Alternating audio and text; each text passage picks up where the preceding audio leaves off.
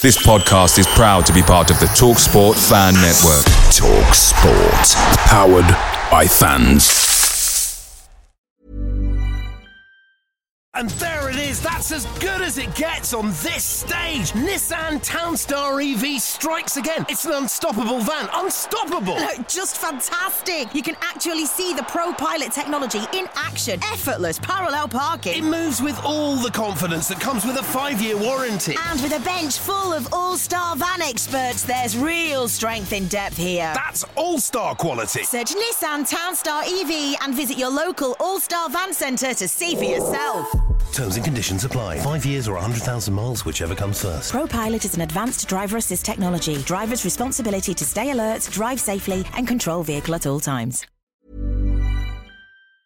The Talksport Fan Network is proudly supported by McDelivery, bringing you the food you love. McDelivery brings a top tier lineup of food right to your door. No matter the result, you'll always be winning with McDelivery. Order now on the McDonald's app and you'll get rewards points delivered too. So that ordering today means some tasty rewards for tomorrow. Only via app at participating restaurants. 18 plus rewards registration required. Points only on menu items, delivery fee and terms apply. See McDonald's.com.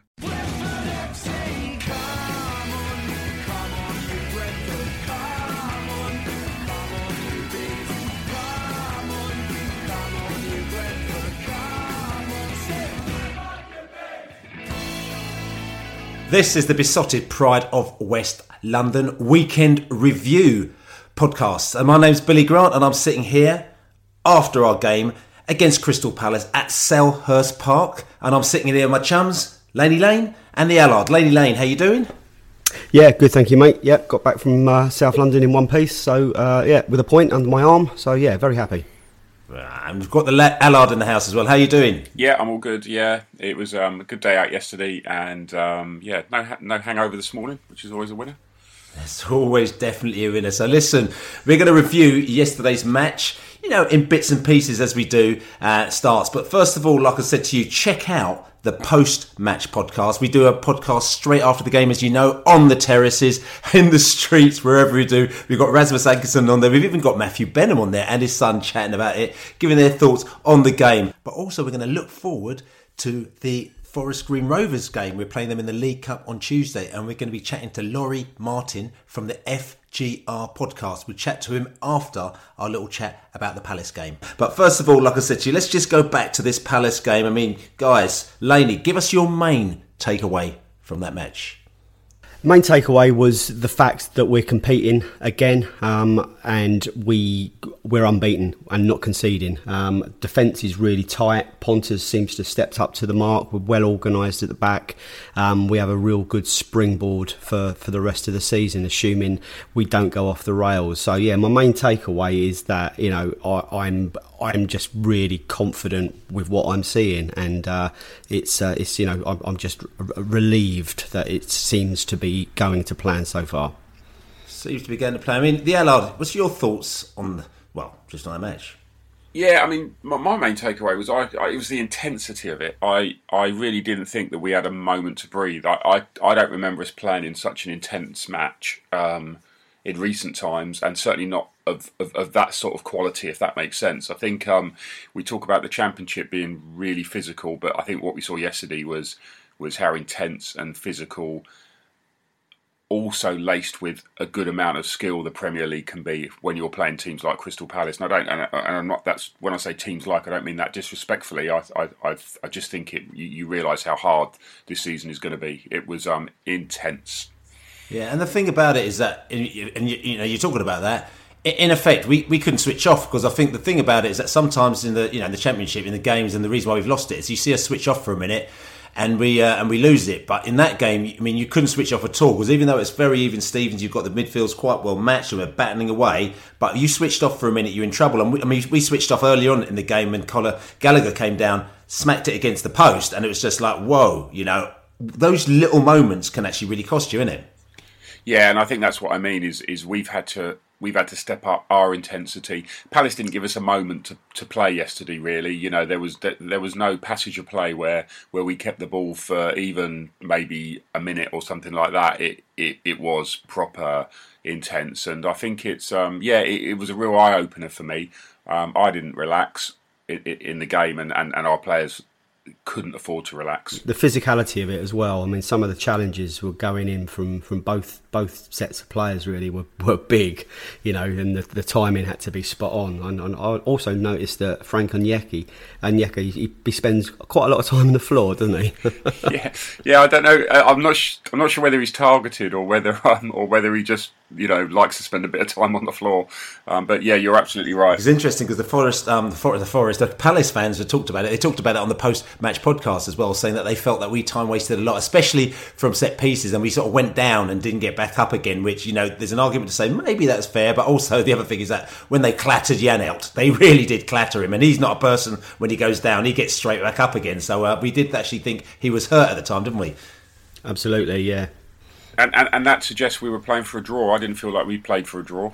You know, I thought we went out there and set our stall out that we we were going to try and win that game. Um, it didn't it didn't come off, obviously, but um, but to suggest we were time wasted, maybe the last ten or fifteen minutes when when things swung a little bit, probably Palace's way, um, you could make an argument. But for the rest of the game, I think I think genuinely people were getting hit quite hard.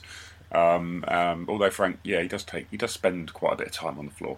Yeah. And you, again, if you check the post-match podcast out as well, we talked to Rasmus Ankersen again, the Brentford director of football, who actually said that he thought we were a little bit unlucky, and if we had the rub of the green a bit, we might have got the three points. For me, what my main takeaway is, I thought defensively we were much better than I thought it would be. And, and, this is no disrespect to the players that we've got, but I just thought in the Premier League, you know, you know, and I know we've only played two matches, but I think defensively, I think we're really tight, and that's the main thing we need to, to have. If you're if you're not letting in goals or you're being very tight in defence, that's going to set you up a long way. So that's maybe actually very happy as well. Um, also, there's one main takeaway I had for that is actually I I forgot how much walking you do on away days. You know, obviously we haven't been to away days for like 18 months, and you can tell when you get up in the morning when you've had a good old away day when your legs are hurting, your your, your, your muscles are hurting in your legs because you know you've actually walked for about three or four miles that day. And I, I did quite a lot of walking. You know, South Norwood, North Norwood, East Norwood, you know, Clapham, you know, East Dulwich. I was walking all over the place yesterday, so uh, definitely knew that I had had a, a big away day as well. And 23,000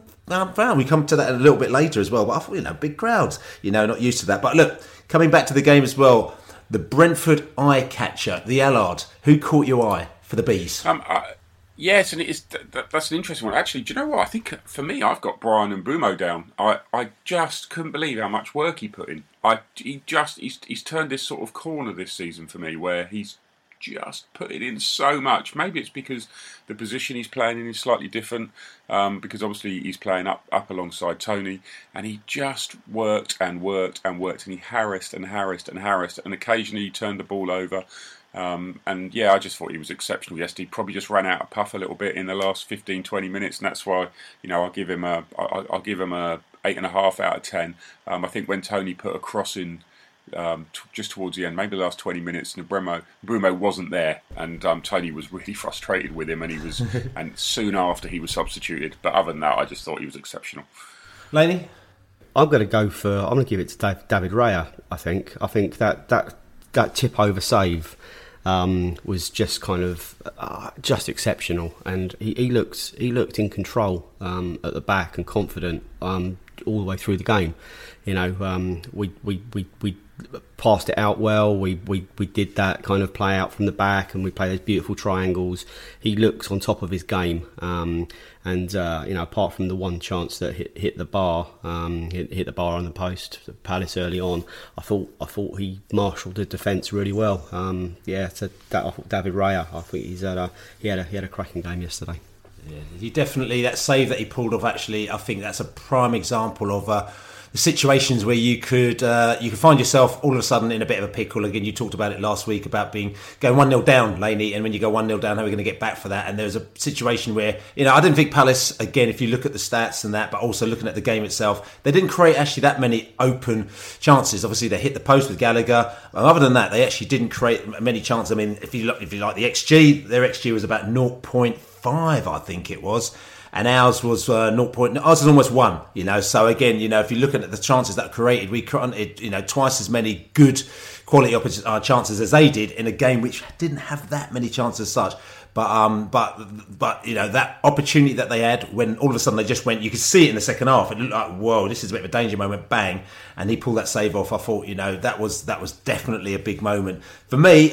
and I keep going on about it, but I love Frank the Tank. Onyeka. I just thought that his energy and his kind of, you know, his energy in the middle of that pitch, breaking up the play, the tackles, his pressing game, I just thought that it kind of like, it, it caught them, not say it caught them unaware, but they just couldn't handle it.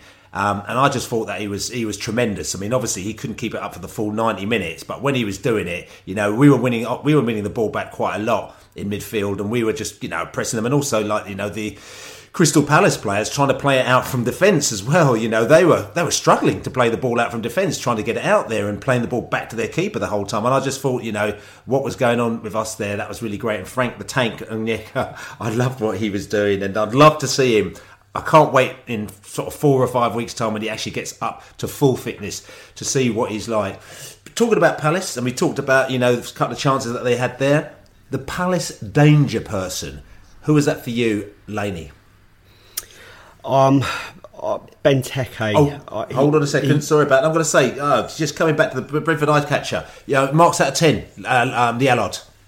Um, I gave mine, it was 8.5 from Boomer. Okay. Laney? Uh, nine out of ten for uh, for David Raya. And Frank the Tank, eight out of ten for me. And the the, the Palace Danish danger person you're saying Benteke, Laney? Yeah, he's he's, he's he, I mean, he didn't he didn't really get a huge amount of service. He had one header in the second half, which he should have done a lot better with. But it, that it's that standard of forward that we're going to come up against. That if we get them on their day, you know, they're going to punish us. And you know, fortunately, it, it didn't it didn't work out for him. But I was whenever he was around the ball or on the ball or when the cross was was about to go in, I, I, I, you know I was I was wary. He was the one I was looking out for. More than more the one I was looking out for rather than the one that actually caused us much pain. But you know I think Benteke is a is a is a is a, is a, is a good striker at this level. Uh, okay, I've got to come around to myself next actually because I'm always going last, and I think that I'm actually going to choose Gallagher. I thought Gallagher who obviously we know from the championship last season, or was it the season before actually when he played for Charlton? You know, and he, he had a great half season for them, and then I think he, he they, somebody else nabbed him, and he went somewhere else in the championship after that. I can't remember exactly where he went to, but anyway, but he had a great season, and I thought that he he stepped up quite well for them, and he's uh, he was uh, well, obviously he had a great chance early on in the game, but he was uh, he was causing us a few problems. He was, uh, he was he was he was in midfield. He was, he was, pressing himself quite hard. He was actually getting himself into the area, getting himself into the danger areas as well. And I thought he actually had a really good game. And according to my Palace chums, and they say that it's interesting under Hodgson, he would, he wouldn't be allowed to do that. They said he's Hodgson wouldn't want any of his midfielders to actually be actually sort of getting into the opposition area or anything like that. It's just not allowed. So uh, I thought he caused us a few problems. The uh, the Allard. Um, yeah, I, I, I, suppose in the spirit of this, I have to pick somebody else. But, but no, no, actually, no, no, not at all. No, oh, not good, at all. Good, good. Well, then I agree with you on Conor Gallagher. I just thought he probed. Um, he was. I thought we found him quite hard to pick up in the first half. I think we did a better job in the second half. Um, and um, yeah, he, he, had that good chance, didn't he? Uh, one of the. I think he made it look like one of the best chances of the match because he smashed it against the woodwork. Um, probably it wasn't so much because it was a really it was a really tight angle, but he's a he's, he's a good player. Um, maybe his discipline let him down a couple of times, but yeah, he he impressed me. I'll give him a seven and a half. Yeah, I mean, again, if you're talking XG, that was that, that chance was like pretty much most of their 0.5 XG. To be quite honest with you, I, again, I'll have to check it out, but it was quite it's quite high. Probably about one in one in three of those get you know actually hit the back of the net. So uh, I mean, I, I, thought McArthur as well was, was half decent as well in midfield for, for, for Palace. But in general, I thought we did a good job of kind of containing them as well. You know, I mean, I'm just wondering, Laney, have you got a defining moment from that match? Yeah, where was the Raya save for me? That was that was that was the one. I think that that that's as you as you mentioned that that was the, the, the thing that kept us kept us in it. You know, I'm, I'm not sure if either team would have come back from conceding a goal. I think it was you know it was nil nil, quite written all over it quite quite early on. I thought, and uh, you know if, if either team scored, I think they would have definitely won. Um, and I think you know Raya that that was you know that was that was destined for the top corner. I think so. Yeah, we got we got to thank him for the point. I think. Yeah, um, just just coming back to you know your danger person, Lena, Laney. I mean, I know you said Benteke out of ten. Do you give him? Well, he did. I mean, you know, I, I, as I as I explained, I mean, it was it's probably more of the, the, the, threat in my head than the actual threat on the on the pitch. You know, he probably only had a six out of ten, but uh, um, yeah. So, but you know, Palace have got good pros all, all over the pitch. I just, I don't, I don't think they're a, they're a, they're, you know, they're a very strong team. Um, you know, they, they, I don't think they're going to score many goals this season. The Allard Gallagher. Um, Gallagher, um, I think seven and a half. I just think he, I think sometimes his discipline let him down a bit. Um, but yeah, he, he could easily have been an eight and a half, nine. He, oh, he faded okay. maybe a bit in the game. Yeah, he did again, and I gave him an eight out of ten as well because I thought he did all right. Okay, listen, I mean, we talked about the defining moment there. Allard, have you got any defining moments at all? Uh, I suppose maybe, and I can't really, I can't really say it, but I think you, you could say when, when Norgaard put in the tackle that he got booked for because oh, suddenly yeah. we put in a crunching tackle and it felt like you know we were there to compete. Um, I, I thought the yellow card count could have gone a bit more. I think they ended up with three yellow cards, didn't they, Palace? But certainly at the point where um, where Norgaard got booked, I think they'd only had one booking, and I remember thinking, mm, you know, really they they should have had a few more. Yeah, yeah, it's interesting actually. If you say that was your defining moment, I'd actually say there was a defining moment for us where it could have gone horribly wrong. It's when Norgaard made the tackle in the second half, which was a was a foul, and it got they got a free kick on the edge of the area, and um, which is basically one of the things that we kind of we let ourselves down on. Probably the only thing that we let ourselves down on, and sort of giving them too many free kicks. But that was a kind of potential. It could have been a it could have been a red card because he'd already had a yellow card on that one but he put his hand up and you know somebody says because he was polite to the ref when he got his initial yellow card maybe the ref actually let him off on that one. But that was definitely a moment where it was kind of like we had that game we were kind of controlling at the game to a certain extent and Norgaard being sent off could have actually um, it could have actually changed everything and turned it on its head. So yeah um, so, and then, then, then there was another moment I think where um, where he got caught and um, I can't remember who it was and he and he sort of fell into the. And you could literally see it going through his head. I, I can't bring this bloke down. I need to get out of this without getting a yellow card. And it was just a sort of scramble where he was trying basically not to get a yellow card and, and give away a foul. That, I think that was the moment I talked about because we, we gave away a foul in the free kick. Yeah, yeah. In the end, ah, he, okay. it was, yeah, because he fluffed it. Because yeah, he basically, was, yeah. I think he got the ball and he was in possession, and then they kind of won the ball back, and he tried to win it back, and he sort of kind of fouled yeah. him and fell over and just like you know, it's like. It, yeah, it, yeah, it, it was yeah. it was a really silly kind of free kick routine. I think he played it short and he turned into trouble, and there was a player on him. And yeah, yeah, yeah you're right. Yeah. Yeah. Yeah. Sorry. Yeah. I, I, think you said it was at the other end of the pitch, but that was nearer us, wasn't it? But yeah, that, that that's exactly the point. And you could see him going, "I can't give a, I can't get a yellow card here, but I need to stop them." And it was, yeah, yeah it was, it was sort of amusing, really. It also went on. It seemed to go on for about five that's, seconds. That's right. That's right. So listen, I mean, we've talked about you know danger persons, defining moments. Tell me what was your, and it could be anything now tell me what your stinker of the match was and or, or, the stinker of the day and give us some marks out of 10 for that well, I'm gonna go. I'm gonna go Wilfried Zaha. I thought I thought he was an absolute ah. He was just horrible to watch. He he didn't look like he was enjoying himself. He was moaning and whinging and. Uh, yeah, what a sourpuss. Didn't even shake hands at the end of the game. He didn't look like he wanted to be playing for Palace. Um, I, if, I, if he was a, if he was a Brentford player, I'd, I'd, I'd want him gone um, as quickly as possible. I think he's not a team player. He's he's not he's, he's not he's not there for Palace, is he? No, no, I mean, yeah, I mean, Zaha, you know, was definitely one for me as well, and I thought it was quite nice that we actually contained him. He didn't have a shot on target as well, you know, for somebody who's so highly rated and is, you know, he's meant to be your, your, your key player. You know, we could pretty, pretty much, you know, had him in the pocket as it was. I mean, the, the Allard stinker for you. Um, I on the on the football side of thing, I, am going to go Zaha as well, and I, but from the Palace angle, because we, when we were walking back to the train station, we sort of made some new chums, as we say, and got chatting to a couple of you know good good good good, good guys that are Palace fans, and and they said more or less what Laney's just said is that they just want to ship him out, take the money, and um and, and build a team essentially, because they just basically said he's playing for himself. Um, he doesn't appear to be playing for for the team, and um, and yeah, they just they, they were thoroughly frustrated with him, probably as much as we were, and as much as Sergi Canos was.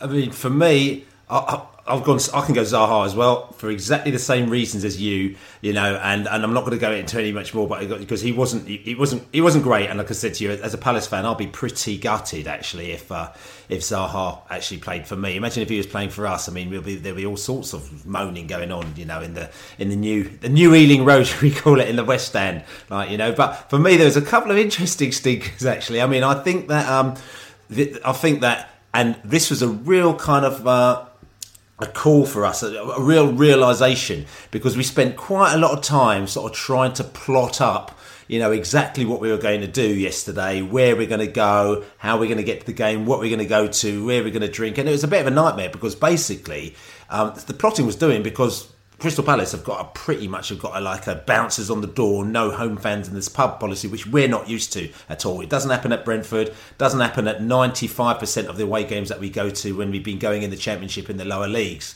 and it's a real you know eye opener for us coming to the Premier League and having this and trying to trying to get into places. So the away fan uh, policy for me, I think, is just it's a, it's a right stinker for me, as you know, sort of drinking locally, the right sticker. We, we, we got away with it in the end, and we, we managed to find a place which we'll talk about a little bit later. and talk about the away day. But for me, that was that is a that is a stinker. But I have to also mention, you know, and I think that will make people laugh is the the the, the roll neck um, guy in the in the in the in the home end who kept on uh, abusing the away fans, like you know, something that we've missed for years. Like you know, I'm saying the sort of the pointy fingers, the fingers up, and then he gets taken away by the stewards and the police, and then he pops back up again, and he's just giving abuse. I thought that you know it was amusing. And it reminds us of the away days, but he was a proper stinker. I mean, you, did you see it from where you were, the Allard? Oh yeah, yeah, yeah. I mean, we were sort of down towards the front, um, so we saw him very clearly, and um, and he disappeared with ten minutes to go, never to, to return. yeah, sort of like he sort of, it was like he sort of, it was like he decided he was going to take on the whole of the Brentford end, um, but I'm just, I just need to be somewhere for five o'clock yeah, I, I, I, you, you, you use the word stinker. I, I use the word asshole, and um, I, I, really do hope he gets what's coming to him at some stage because he obviously does that every game. That's the reason he stands there. So uh, yes, hopefully some sort of justice will be meted out at some stage. yeah, but maybe he actually probably he went into the Bermuda Triangle. You've heard about the Bermuda Triangle. It's talked about where people where sort of people disappear behind the stands and they're never seen again. Like you know, just mm-hmm. like the Bermuda Triangle. So I think that might have been what's happened to him. So listen, just Laney, give us some positives for you from that game. I know we've talked about a lot of things, but just just just nail it for me. The positives. Well, positives, yeah, defence, um, solidity, um, confidence, um, organisation, um, building uh, clearly a, a, strong campaign ahead of us. It's um, it's it's it is it's a very very positive time. Four points um, out of six, and I'm also delighted the way the fixture list has meted out our fixtures rather than the ones that Norwich have got because they're minus 10 goals on us now. Um, because they had Liverpool and then Man City. Um, obviously, our win against Arsenal has, has, helped us hugely, but it shows you, you know, um, it, it, could have been different, and um, how grateful we should be that the, as I said, the fixture list has been fairly, fairly kind to us. Um, uh, so yeah, that's that's that's the positives for me. It's just the fact that we can sit there looking at the league table, not looking up at everyone else and hemorrhaging goals. We're we're sat there with with things a confident position to build on for uh, you know ahead of Aston Villa next week. But do you think it's fair? I mean, some of the Palace fans were saying, not the ones that we spoke to after the game. Again, if you check out the post-match podcast, we chatted to a few Palace fans after the game on that, so check that out. But no, if you look around on the forums that, they were sort of saying, "How sad are Brentford for celebrating a nil-all draw?" Like you know, they're sort of kind of putting us down for sort of celebrating. You know, after the game, the players came over and the fans were really happy. Um, do you think that's a fair point, or do you think that's a bit kind of like you know, hmm, you know, that's I think it's just this ridiculous thing to suggest. You know, we're, we're, we're first time we've been up here in our lifetimes, um, and you know we've got a solid away point. It's it's it's we're, we're celebrating and enjoying being here. It's um you know the euphoria of the the, the playoff um, victory and the win over Bournemouth is continuing. You know, it's it's it's it's you know if we walked away booing our team off I'd, I'd, be really concerned. No applauding our team off after that result I'd, I'd say is uh, you know is, is, is, is what an, an, intelligent football supporter would do rather than um, someone who's salty and full of sour grapes. There's, there's, an argument to say that if that game was played and it was like the second last game of the season, and we needed a point to, to help us to, to, to, to, not get relegated, then you then you then you celebrate that then. So I mean, what's the difference with celebrating it at the beginning of the season well, and at the end well, of the season? Just, but, but Bill, you know, also it's the first time that all our fans have been together at an away game. You know, it's almost three thousand Brentford there, and they've had a good day out. I mean, what do you want us to do? Just turn away and walk away like moping? No, no. I, honestly, I, I don't I don't care what what fans like that say. You know, it's it's, it's irrelevant. I know I'm only really worried about what Brentford fans think at the moment. I don't care what the Premier League thinks of us at this stage. Um, it's still too early. You know, we're we're enjoying every minute of it, and long may that last. Listen, the Allard positives. Um, I think you have to say 180 minutes played in the in the Premier League, and um, we haven't let a goal in. I mean, how that that's that's a brilliant statistic um, to start our Premier League um, experience off, isn't it? And um, and, and, and that sort of backs up exactly what Laney said. Um, and it also, you know, explains why you know you you celebrate not letting a goal in, don't you? I mean, you are allowed to do that. I think. Um, I think you you know we're four points in. Well, on, by my reckoning, if we can average a point a game, um, we'll be safe this season. So we're now four points after two games. Um, that's amazing. That's right, and, and interesting because we weren't sure when we did the podcast last week exactly how many points that we needed in the Premier League to stay out because we, we all know what it's going to be in the in the Championship. You know, fifty points, fifty two points. You know, maybe even you can get away with it, forty eight points. We know that nailed on, but we don't know. But I was told yesterday by the, the Palace fans, thirty eight points. They say if you're forty points, you're nailed on, but thirty eight points, you should be safe in the uh, in the Premier League. So we've got what's it, uh, 38, 30. Uh, 32 is it 32 30, yeah, 34 points to no, go. we can't yeah yeah. I, I, equally i'm going to go back at those palace fans like all that flag waving beforehand is that is, isn't that a bit over the top for a game against brentford? Uh, is that their, was that their cup final? You know what i mean? It's just like you, you can you can pick you can pick stuff out and uh, you know i just go i just go back to my default position. I don't need anyone's permission to be happy you know? And if they if they if they're not happy with us being happy then it's up to them. I don't give a monkeys. That's right, yeah. And for me, I mean, you've talked about it before, but for me, it's defence, and I keep saying it. You know, the fact that you know we're better defensively than I thought would be, with all due respect to our defenders. Not saying that they're bad, but I'm just saying with Premier League, that for me is maybe happy. Listen, it might change over the next few weeks, so that is one massive uh, bonus for me. Oh, but also our pressing game, which is, it seems to have gone up a level as well. It's either it's gone up to a level, or people just don't press in the same way that we've been pressing in, in this league. Because uh, you know, I think it's helped with, like I said, Frank the Tank coming in and uh, picking it up very quickly as well. But even people like Janelt, you know, I'm saying he's just he's just he's just a nutter, you know, and he's just they're just brilliant that side. So things like that, which goes to show you that you know we're able to you know we we're able to match these teams and give them a few problems, which I think is a major positive. So, um, but you know, obviously not everything's hunky dory. You know, what do we need to look out for, the Allard? Um, I just think we need to look out for. Um, at the moment, for me, it feels like um, we've got our strongest eleven out there. Um, I, I c- coming off the bench yesterday. Um, I, we, we, could get a couple of injuries, and I think it could start getting a bit, a, a, little bit concerning. So we just probably need to have a good game Tuesday night, get a lot of the bench playing and stuff like that. And um, and that's yeah, that it, it feels like we're playing at absolute maximum at the moment, and we can't relax at all. Um, we've got no space to play, is what I'm finding. Um, so yeah, we need to find a way to create a bit more space to play, and um, and hopefully in games against the teams that are going to be around us, to, you know, we need to hopefully just find a way to play a little bit more than we did yesterday. Yeah, yeah. I mean, you noticed that again when again Frank the Tank when he came off, you know, and we got Ghoddos on again. This is no disrespect to him, but you noticed you know the, how our game sort of changed slightly. You know, we also had Bidstrup that came on a little bit later as well. You know, so it's it's we've it's almost like the good thing those players I thought they did really well because we didn't collapse but it felt at the end that we were sort of sl- not slightly hanging on. I didn't feel that you know we might get an unlucky goal behind us, but I didn't think we were hanging on by a thread. But you could see the difference between the two sides, couldn't you? Yeah, and, and there's an argument that says what we really need to do is bring somebody on just to change the game, and, and we, I don't think we had somebody on the bench that, that, that could do that, and maybe that's more my point. I thought um, Ghoddos, um, you know, he played a lovely through ball, didn't he? And um, so he got himself into the game. Bidstrup obviously gets himself into the game quickly. He's a he's a he's he's a fantastic all round player. Um, but I think he gave the ball away stupidly, maybe with about seven or eight minutes to go. Um, and Wissa was excellent on the ball, um, not so excellent off it. He certainly had none of the pressing intent that Bryan had, considering he was only on the pitch for, for 10 or 15 minutes, um, I thought that was a little bit disappointing, if I'm honest. Yeah, yeah. Laney? Um, yeah, no, I, I, I agree. You know, we do, we do need someone you know that can come on and, and, and impact the game. But um, you know, I, I, just thought the with the intensity of yesterday, um, we were we were we I think we could smell uh, a point towards the end, and I, think we you know we we we stopped we stopped pushing um, quite as quite as hard for that win. I thought I think I think Ivan Toney's struggling a little bit. He's he's he's not he's not really kind of at where we need him to be. He had a couple of chances. One one come off his shoulder instead of his head. That probably could have gone in.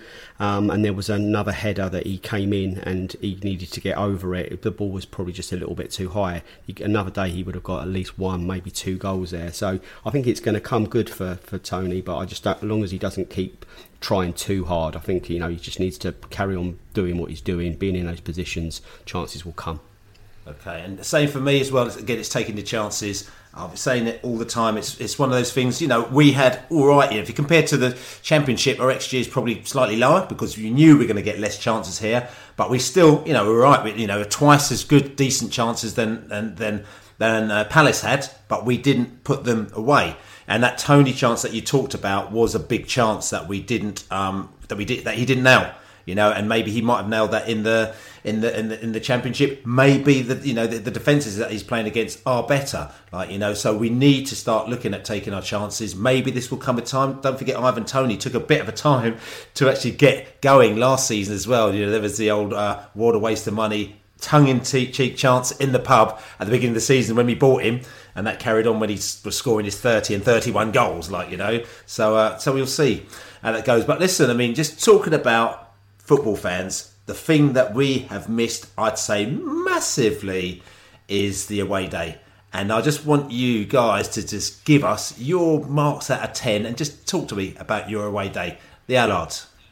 Um, yeah, so I'd give it. I, think I'd give it an eight. I think it could potentially easily be a five. Uh, I think you've already touched on it a little bit. You have to plot. You have to plot up for this one. Um, we did a sort of Peckham detour before the game, um, that that worked out nicely, and then it was just I think 15, 20 minutes on the train. So I let we, we, we stopped at um, a nice little brewery in Peckham, um, did a few beers there, and then um, then jumped on the train about two ish, and, and we got in the ground about you know, quarter to three, ten to three. You don't need to get in the ground any time before that, do you? So that worked nicely. And then after the game, a little bit of um, a, a, little bit of a meet up in Clapham at, um, at this, this, this funny little place called Project Orange, which um, which is like I can best describe it as a heavy metal bar that has a has a decent selection of beer. And um, but I think they were really glad, happy to see us. They had no one in there until we all piled in, and um, I think and they made us feel very welcome, at least to the point that I left. I don't know how it went on after that. Laney might be able to fill us in. No, no, they, they, they carried on being quite happy that we were there. Yeah, no, it's good. Um, for me, as an away day, uh, it, it, for me it was five, maybe even four. Um, it seems to be a lot, lot of travelling, a lot of, lot of moving around, a lot of walking, a lot of trains. Um, didn't I, I didn't enjoy my day out at all really until got back to Clapham later on and I could relax a bit. So yeah, no, I'll go four, four out of ten for me.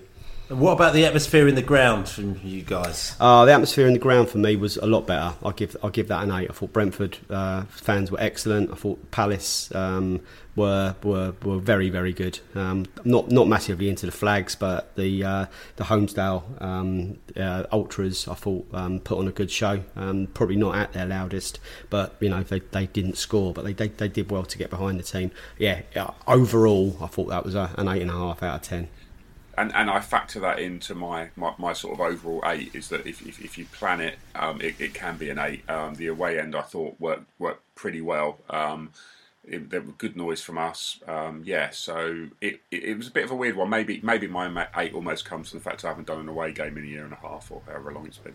Yeah, yeah, yeah. For me, I mean, I've, I've given it. I think I've given it sort of a seven out of ten.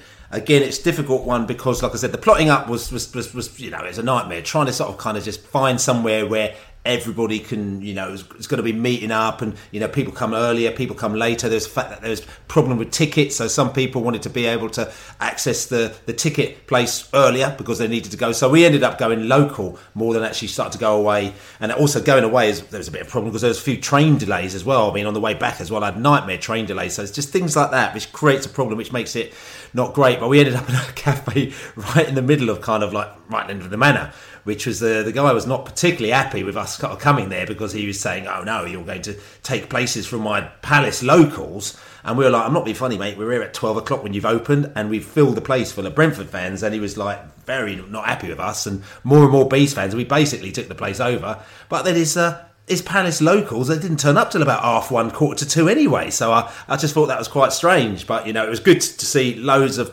characters that I've not seen in a long time. It was a good vibe. The beer was average in that place, but that didn't really matter to me. It was the fact that, you know, mates that I haven't seen for ages all got in together, had a good chin wag before the match. And then we went off to the game. The game itself, the atmosphere, I thought was, uh, I thought was good. I thought I, have got a lot of respect for Palace, their fans, you know, the, the Holmesdale, the, the, noise that they make. So I thought it was good inside the stadium. Uh, I thought the Bees fans were good as well. I said, you know, could be again. It's one of those ones where you made noise um, a goal would have helped, obviously, to take it up to another level, but I thought it was okay. And after the game, I went eventually winging my way back to, to, to Dulwich to go and meet a few of my Millwall mates, stroke Dulwich Hamlet buddies down there for a little bit of a post match. So uh, the away day itself, I'd give that a seven out of ten, but that was boosted up, I think, a lot by um, by the atmosphere in the ground as well. If it came down to the drinking itself. You know, I think that Palace needs to actually do a few more things to actually make away fans more welcome and uh, and, and and and yeah, just make you know. So that's the way it goes. But listen, I'm going to ask you guys to uh, sum up the whole day, sum up the whole experience, sum up the whole game. Laney. Yep. Um, so just a just a solid point. Really, yeah, it was a it was kind of like um, mission accomplished. I'd say. You know, I think if anyone said four points from the first two games, you would have bitten their hands off, and that's what we that's what we've achieved. Um, yeah, so yeah, that, that's that's the summing up. Really, it's just that we, I thought the performance by Brentford was was was pretty good. Um, there's still room for improvement. Um, we need we needed a goal that would have made it even better. Uh, but yeah, no, I, I, well, I think we came come back to West London with our heads held high, and um, yeah, that, for me, yeah, mission mission accomplished. The Allard. Yeah, we, we we got in and we got out in one piece, and um, we could have sneaked it. Like, like, like you've already said, you know, if if you look at the chances, I think we had better. Well, we did have better chances than Palace if you add it all together and you, you trust the old XG, and I we tend to. Um, that's not to say that you know one one lapse in concentration and Palace could have won, but we got out in one piece. I think that's what's important. It was our first big battle, and um, yeah. And for me, it's the fact that you know Palace they are the survivors. They survive every year in that league, and they they know how to survive. And we we matched them you know. So it's kind of one of those things where if we're going to be down that level, you know, and we're going to be sort of surviving, at least we know that we are matching the team that does similar, you know. Um, as we as we said, you know, any other day we could have uh, we could have won that game. Rasmus Ankersen, Brentford director of football, said to you know if we had a bit of luck, we might have won that game, but we didn't, you know. Uh, so this is a good barometer for us as well. Uh, the other thing, you know, the summary for me is we're actually doing better than I thought so far, and this is not a disrespect to Brentford, but I said no barometer had no idea how we're going to do in this Premier League league. So I think we're doing better than we uh, sort of thought so far. Still a very long way to go. So we'll see how that goes. And the other thing is that, like I said to you, we need to know how to convert our chances because, you know, we've had a couple of, you know, relatively, we can say easy, but games, we're going to have some difficult games down the line. So we need to convert those chances to get ourselves up there. But overall, very happy with the way things are going. So listen, so just finished one game at the weekend against Palace, and we've got another game coming up on Tuesday against Forest Green Rovers in the League Cup we've got Laurie Martin from the FGR podcast. He's going to give us the lowdown on Forest Green Rovers. Hi Billy, Laurie Martin here from the Pod on Top of the Hill podcast, a Forest Green Rovers fan podcast. I also covered the club for Gloucestershire Live as well and supported them pretty much my entire life. And it's a big game for Forest Green on Tuesday night, away at your lot Brentford. I'm sure our fans are slightly more excited than, than you are, but it's a big night out for, for Forest Green fans. Only the second time that we would have played a, a Premier League side in a competitive fixture. Uh, the other time was pretty much two years ago to the week, I think. Carabao Cup second round, played uh, AFC Bournemouth. Nil nil draw in normal time. They had a good team out as well. Callum Wilson, Harry Wilson, some some really good players. But Forest Green held firm, eventually bowed out on penalties, 3 0, failed to score a penalty that night. So yeah, it's uh, only only the second time and a really exciting opportunity for for those Rovers players to go out and strut their stuff in a brand new ground, which we can't wait to visit. And we come into it with plenty of confidence as well. Um, you know, acknowledging that it's going to be extremely difficult, but Forest Green have had had had a brilliant start. Um, five wins in a row in the in the last round in the Carabao Cup. It was a penalty shootout victory over Bristol City, but in the league, Rovers are looking absolutely scintillating. To be honest, the most informed team in the EFL, the only teams who have won their four opening matches. Uh, the highest scorers, 13 goals in four games. It took us 10 games to get to that tally, tally last season. And all of this is because of a, a new head coach. Rob Edwards has come in during the summer and has done really good things so far. Uh, Mark Cooper departed uh, end of last season after five years in charge, and in comes Rob Edwards. Uh, not a lot was known about him, to be honest. He's got an impressive CV in terms of in terms of youth experience, working with England and working with Wolves under 23s. But in terms of men's management, a brief spell at Telford in the National League North was all he had. Um, so you know, Forest Green fans, I think, sort of acknowledged that might have to have a bit of patience with this new gaffer, but he started like a house on fire. And yesterday's 6 3 win over Crawley Town sort of epitomised that. Some really slick attacking football. Um, beat Walsall comfortably last week as well, 3 1. They're just looking a very, very good side at the moment. In terms of Forest Green, I'm not sure how much Brentford fans will, will know about the club, but I guess in terms of what people do know, it would almost be off pitch stuff. Um, you know, it's well publicised about, about the club's policy, I guess, the, the ethos, um, all vegan football club. Uh, and that comes from Dale Vince, who has been at the club now for 10 years as, as chairman and owner. Um, you know, a trendsetter, I think it's fair to say. Um, an organic pitch, bamboo shirts, plen- plenty of stuff, um, which, which, I'm sure Brentford fans have, have heard heard of before. In terms of the two clubs, though, I think there's almost similarities there. I think Brentford's recruitment is so again so well publicised and, and so impressive. This Moneyball model, I guess, um, recruiting players from leagues that I guess clubs other clubs wouldn't recruit from, and then selling them on for, for big big fees. You look at Benrahma and, and Watkins as two recent examples, and Forest Green are kind of like that on a on a lower on a lower scale. Like Ethan Pinnock is a is a fine example of that. Bought from Dulwich Hamlet. Come on to him in a bit more detail in a bit, but bought from Dulwich Hamlet, sold to Barnsley, and uh, yeah, that's sort of what Forest Green look to do: pick up gems from non-league or look to pick up players who have been thrown on the scrap heap at Premier League academies and develop them, improve them. So I think in terms of that, there are there are similarities, but between the two clubs and and Forest Green, uh, I've I've sort of yeah been been very good at doing that in, in the last few years. Promoted from from the National League in 2017, and I guess the perception of the club has, has sort of changed since Dale Vince has come in. Um, in the conference, they had a very very big budget, um, were well backed uh, had a very good squad, and they just couldn't quite achieve promotion. It was eventually achieved in 2017 under Mark Cooper, but before that, with David Hockaday and Adi Pennock, they it's fair to say underachieved with with good budgets.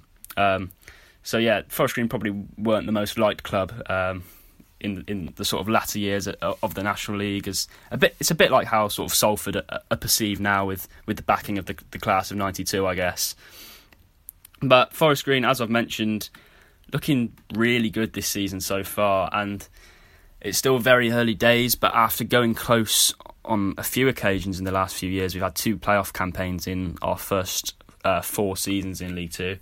It looks like they're well placed to, to go again and maybe go one better, um, even though it's only been after, only been four games, of course.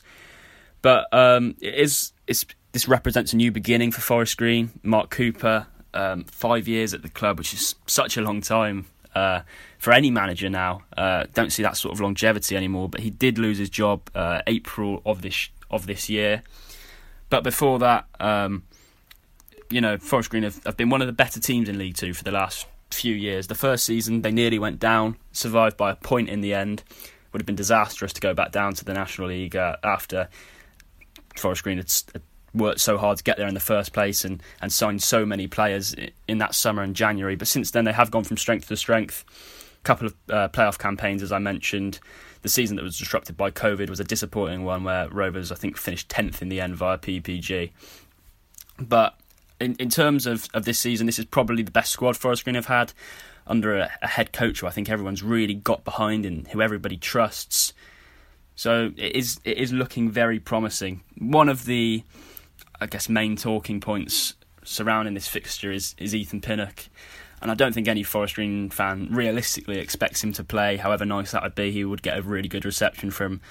I think it'll be about 500 odd travelling fans on, on Tuesday night. He would get a brilliant reception because it was obvious to us straight away, and we're not just saying that, or I'm not just saying that because he's gone and gone and done what he's done. But I think when you when you watched him probably just after sort of five to ten games, you thought this this guy is, is too good. It's sort of men against boys sort of stuff when he played for us in the National League. Um, he was versatile. He played centre back, left back, holding midfield in front of the back four. He, he, could just do everything. So comfortable on the ball, dominant in the air, really good size. Um, it felt like you could you could put him anywhere on the pitch and he'd do a job for you.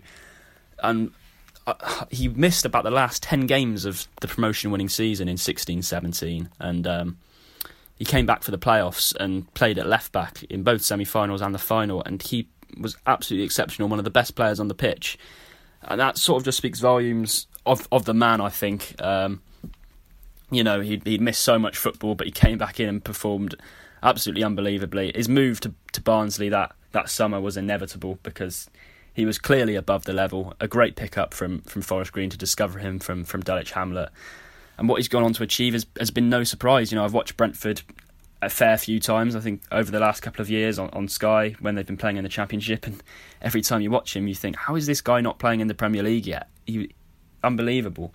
So it's good that he's now getting that opportunity. Um, I think it's almost a shame that that he was sort of like a late uh, developer. I think he joined Forest Green when he was 24, maybe I think if that move had come around a few years years earlier, then you know we could be talking about a, Champions League defender. Really, I think he's he's that good, and, and he's just got it.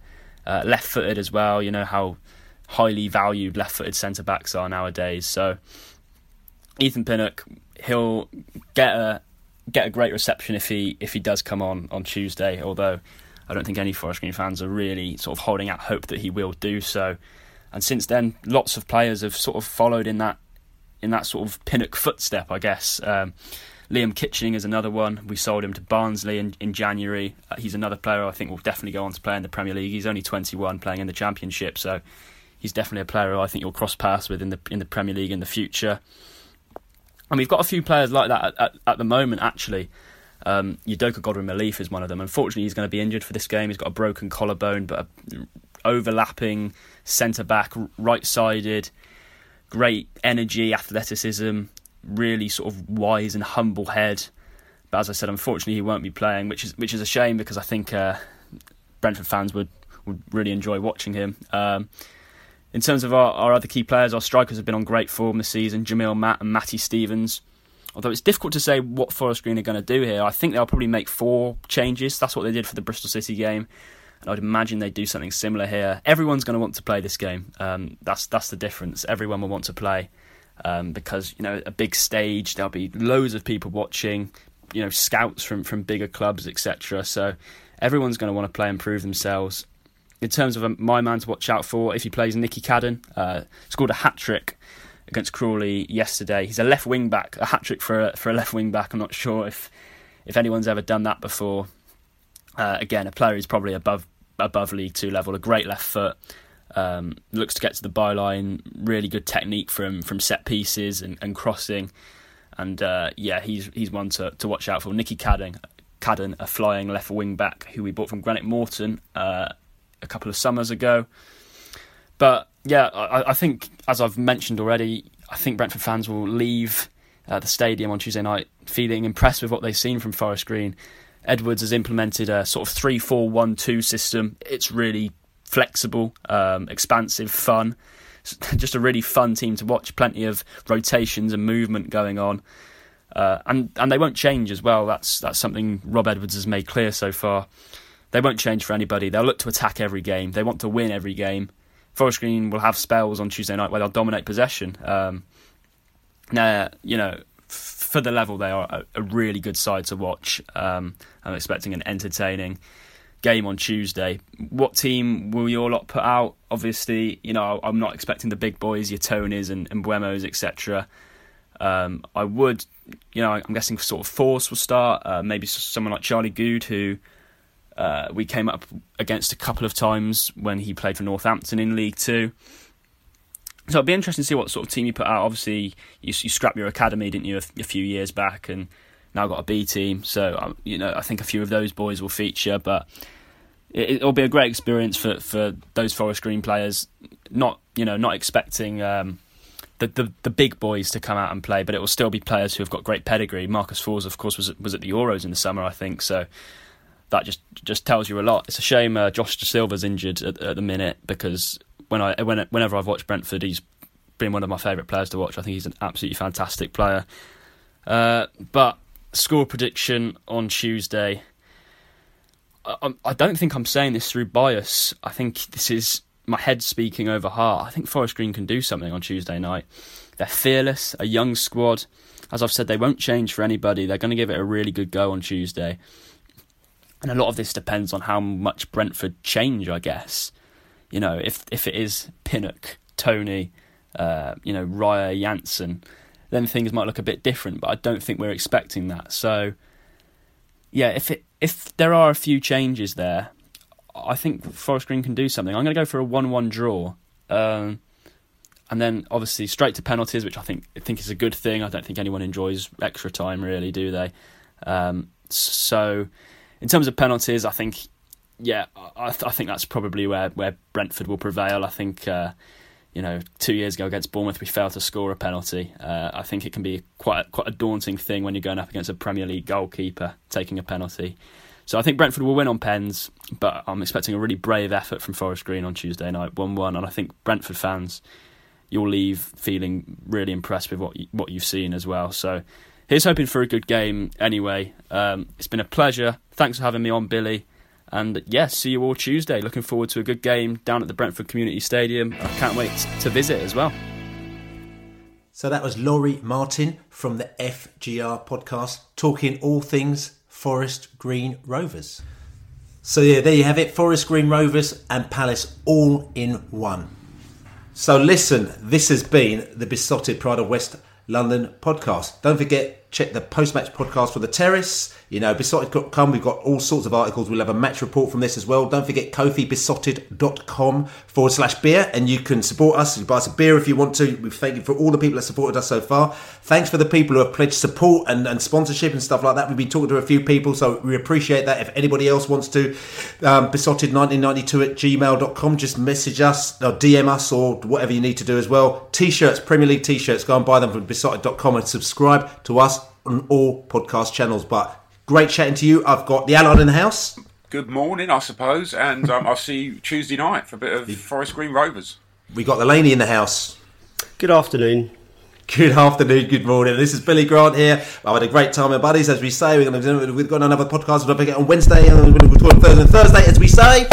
Come on, you bees. Come on, you bees. You bees.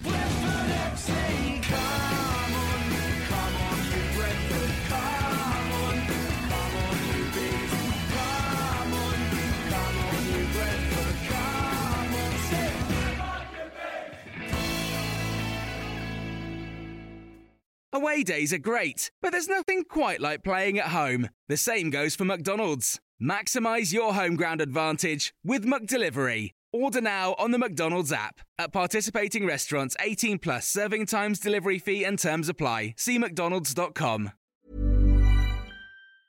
And there it is. That's as good as it gets on this stage. Nissan Townstar EV strikes again. It's an unstoppable van. Unstoppable. Look, just fantastic. You can actually see the Pro Pilot technology in action. Effortless parallel parking. It moves with all the confidence that comes with a five year warranty. And with a bench full of all star van experts, there's real strength in depth here. That's all star quality. Search Nissan Townstar EV and visit your local all star van centre to see for yourself. Terms and conditions apply. Five years or 100,000 miles, whichever comes first. ProPilot is an advanced driver assist technology. Driver's responsibility to stay alert, drive safely, and control vehicle at all times. This podcast is proud to be part of the TalkSport Fan Network. Talk Sport. Powered by fans.